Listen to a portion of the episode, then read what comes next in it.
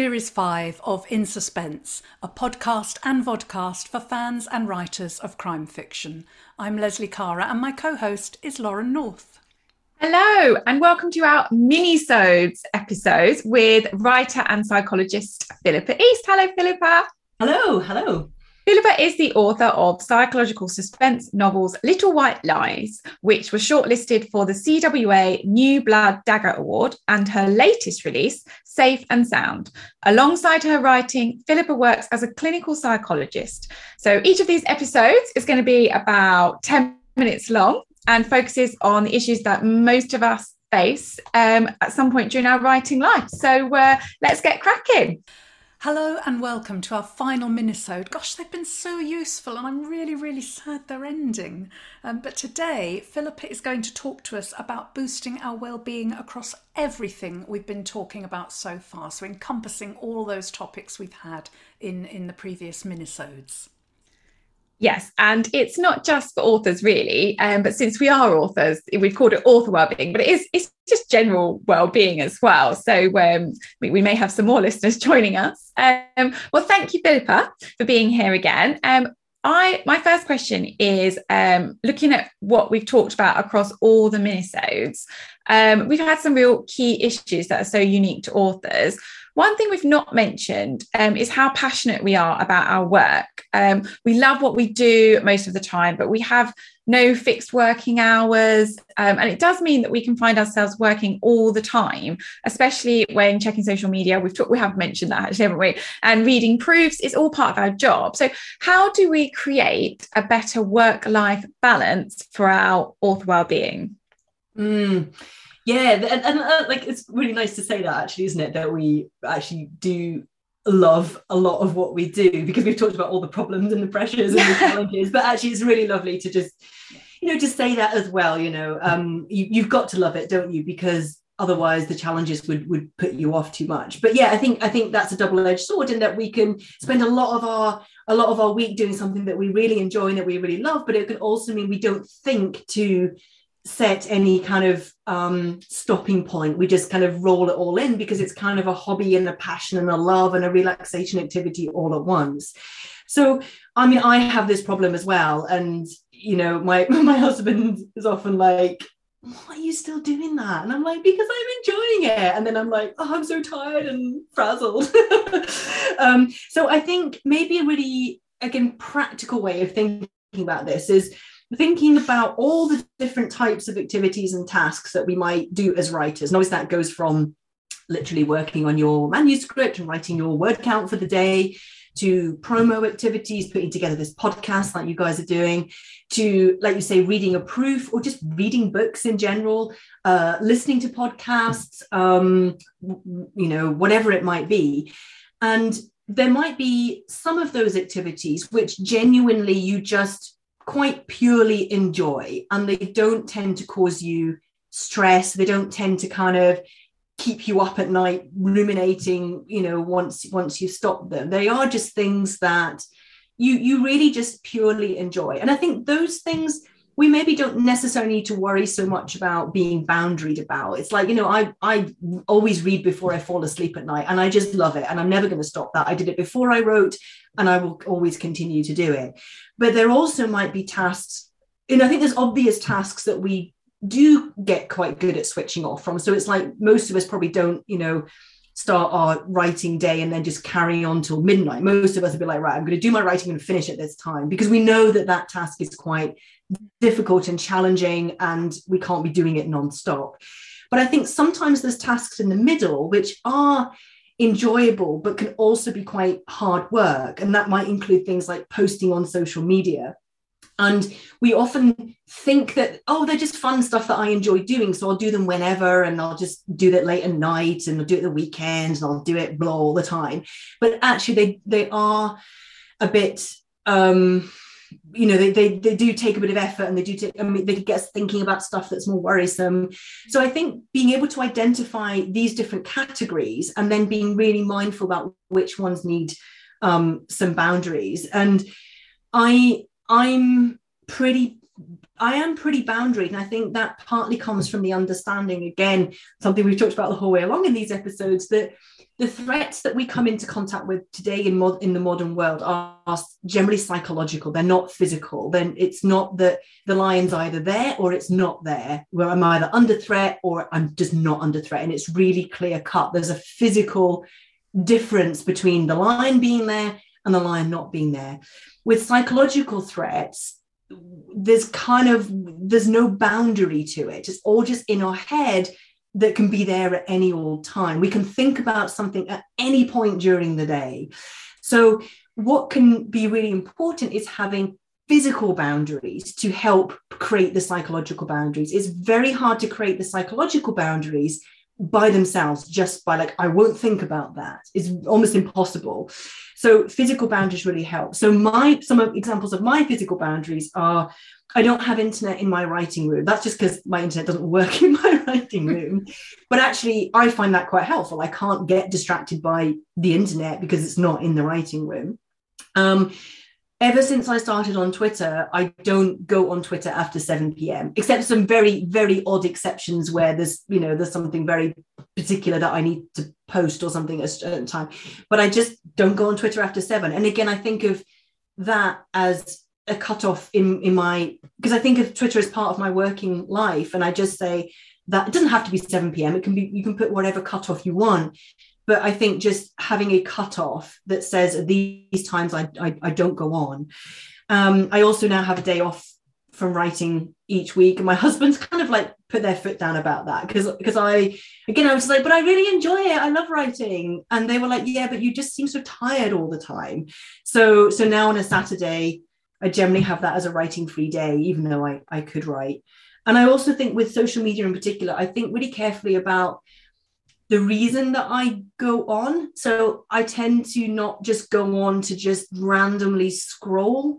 Um, I usually go on to either check my notifications and reply to what I need to do, to post, or I mean, sometimes I sometimes I do go on just to be like, is there any news in the writing community? But I try not to do that too much because otherwise it's just this this free floating. I mean, where, where's the stopping point? With checking notifications, once they've all been replied to, then you can stop. With putting a post up, you put the post up, then you can stop. But just going on social media, there's no natural endpoint to that. Yeah. So I think being very mindful about your purpose of going on and ideally having a purpose of going on. So once you've achieved that purpose, you come off again.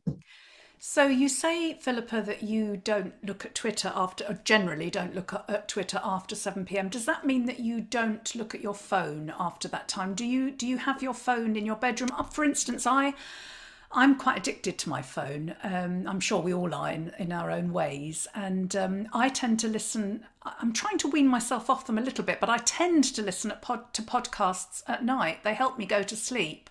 Um, and I so I have my I have my phone right next to my bed, and although I don't want to look at social media, because I'm listening to my podcasts and I get a notification or I see my phone sort of light up, I can't stop myself looking. Do you think it's best not to have the phone in the bedroom at all? Is that is that what, what I should do? This is yeah, this is touching on something so important. And I think if you aren't aware of this already, it's really important to know that apps, including social media, all sorts of other apps as well. Um, well, particularly social media, they're designed to be addictive. They're specifically built that way. So um, when people are kind of like, God, why do I find it so hard to not check my notifications? Because it's exactly built that way so that you will. And the reason for that is basically the more time you spend on social media, the more time you're looking at adverts and adverts are how social media companies get paid so it's in the interest of the social media company to base they're basically mining your attention to get money from advertising companies. That's really useful to know. So, knowing that the natural way that these um, apps are set up is designed to keep you hooked in. So, you just saying, Oh, I'll just try and not check it. It's not going to work. You're up against a massive corporation that is designed to get you hooked in. I'm not don't sound like too much like a weird conspiracy theorist. It's just the facts of how this stuff is built. So, um, I don't have a smartphone phone actually. Um i do i know! Oh my god! So what do you have then? Like a, like a, a nokia 360 you want to see it i can go and fetch it if you want. But yeah i basically have an old-fashioned nokia that basically operates for text and phone uh, phone calls and not a lot else. I do have an iPad, so my I, if I'm going to, uh, you know, I, I can find myself again getting a bit sucked in because an iPad operates in the same way as a smartphone. The only difference is I don't take it out with me. So that obviously means that uh, I, I don't walk around with my iPad the same way as people walk around with their phones. So it's generally it's something that I will go on and go and have a look at what I want to do on the iPad, and then I put it down again. I'm not I'm not recommending that everyone gets rid of their smartphones. I know that that's not realistic and that's that's way more extreme. But uh, there's some definitely some things that you can do. That would be like having a limb amputated. You're so self-disciplined. I'm in awe. I, I would say I, have always been a technical luddite. That's partly what it is. I, but I kind of like I feel like it's like a defense against the dark arts, though. Um, but what it would what you can do is you can def you can set your smartphone up to counteract the way that the the apps are designed. So two things that I would definitely recommend: turn off notifications you don't need to know every time a notification on Twitter comes in. You're going to go and check Twitter at some point and you'll find the notification. There's no urgency to notifications on Twitter. There's also no urgency to notifications on Facebook. It's not like you have to get on and answer the message or, or, or see who's liked your tweet. So turn the only things I have notifications for are email because actually you know there might be you know a kind of important email that's come in that that i want to need to respond to um, and uh, like I have like one messaging service that gets um, alerts because that's the way my sister and my family will often contact me. So it's like making sure I can hear the phone, but I don't have notifications otherwise because that notification is exactly the thing that is about the addiction. It's basically someone going to an alcoholic, want a beer, want a beer, want a beer, want a beer oh, how do you resist that? And it's red. Red is the color of danger. It's the most obvious color to make us pay attention to things. So turn off your notifications on all the apps that you can. The other thing that I often suggest doing is moving those apps that you find it hardest to stay off onto like the second page or make one of those little subfolders and put the apps in there. So it's not, you know, you can't just be like click, plop. You have to scroll to find the app. And that will just make more distance for you to think, do I need to check it right now or could just not check it? Mm-hmm. So just having those physical, you know, those physical physical pings and the physical access to it. Um, in terms of having in your bedroom, I mean, I think I think Lesley, if you do those things of turning off your notifications um, and move, moving some of those apps, you know, you can probably listen to a podcast without being pinged in the middle of it. Yes, and I've tried to start now um, developing a new habit of listening to podcasts when I'm doing my ironing or something boring like that. Mm-hmm, and, mm-hmm. and, and, then I've got something interesting to listen to and yeah. reading more at night because. I was worried I wasn't reading as much as I should and got into a bit of a reading slump. So I am trying to stop doing that at night.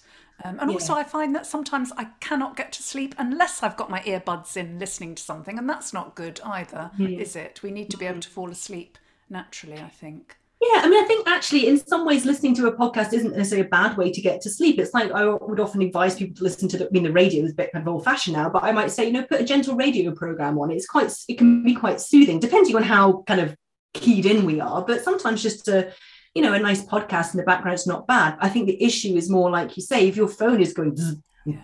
lighting up, of course you can't fall asleep because that that again just means that your brain is plugged in the whole time. So I think turning off the notifications, if you can put your phone out of the bedroom, that's even better. Again, it's a physical separation when we know that mental separation is hard, but at the very least, turn the notifications off. Yeah definitely. I would say I do have my notifications off, so I feel like I've got a little gold star now. Um, and um, you find it makes a difference.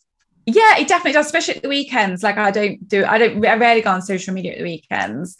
Um, and also because my phone battery is so old now, I have to have it plugged in charge all the time. So it generally is on plug, on charge from seven at night in the kitchen, and I just leave it I don't go near it after that. So um, yeah, I, I, do all right on those things. Probably not on everything else. Um, Sounds like the solution is shit technology. Basically, shit technology yes. is the way to like not let the, the kind of giants of social media get you. That's so true.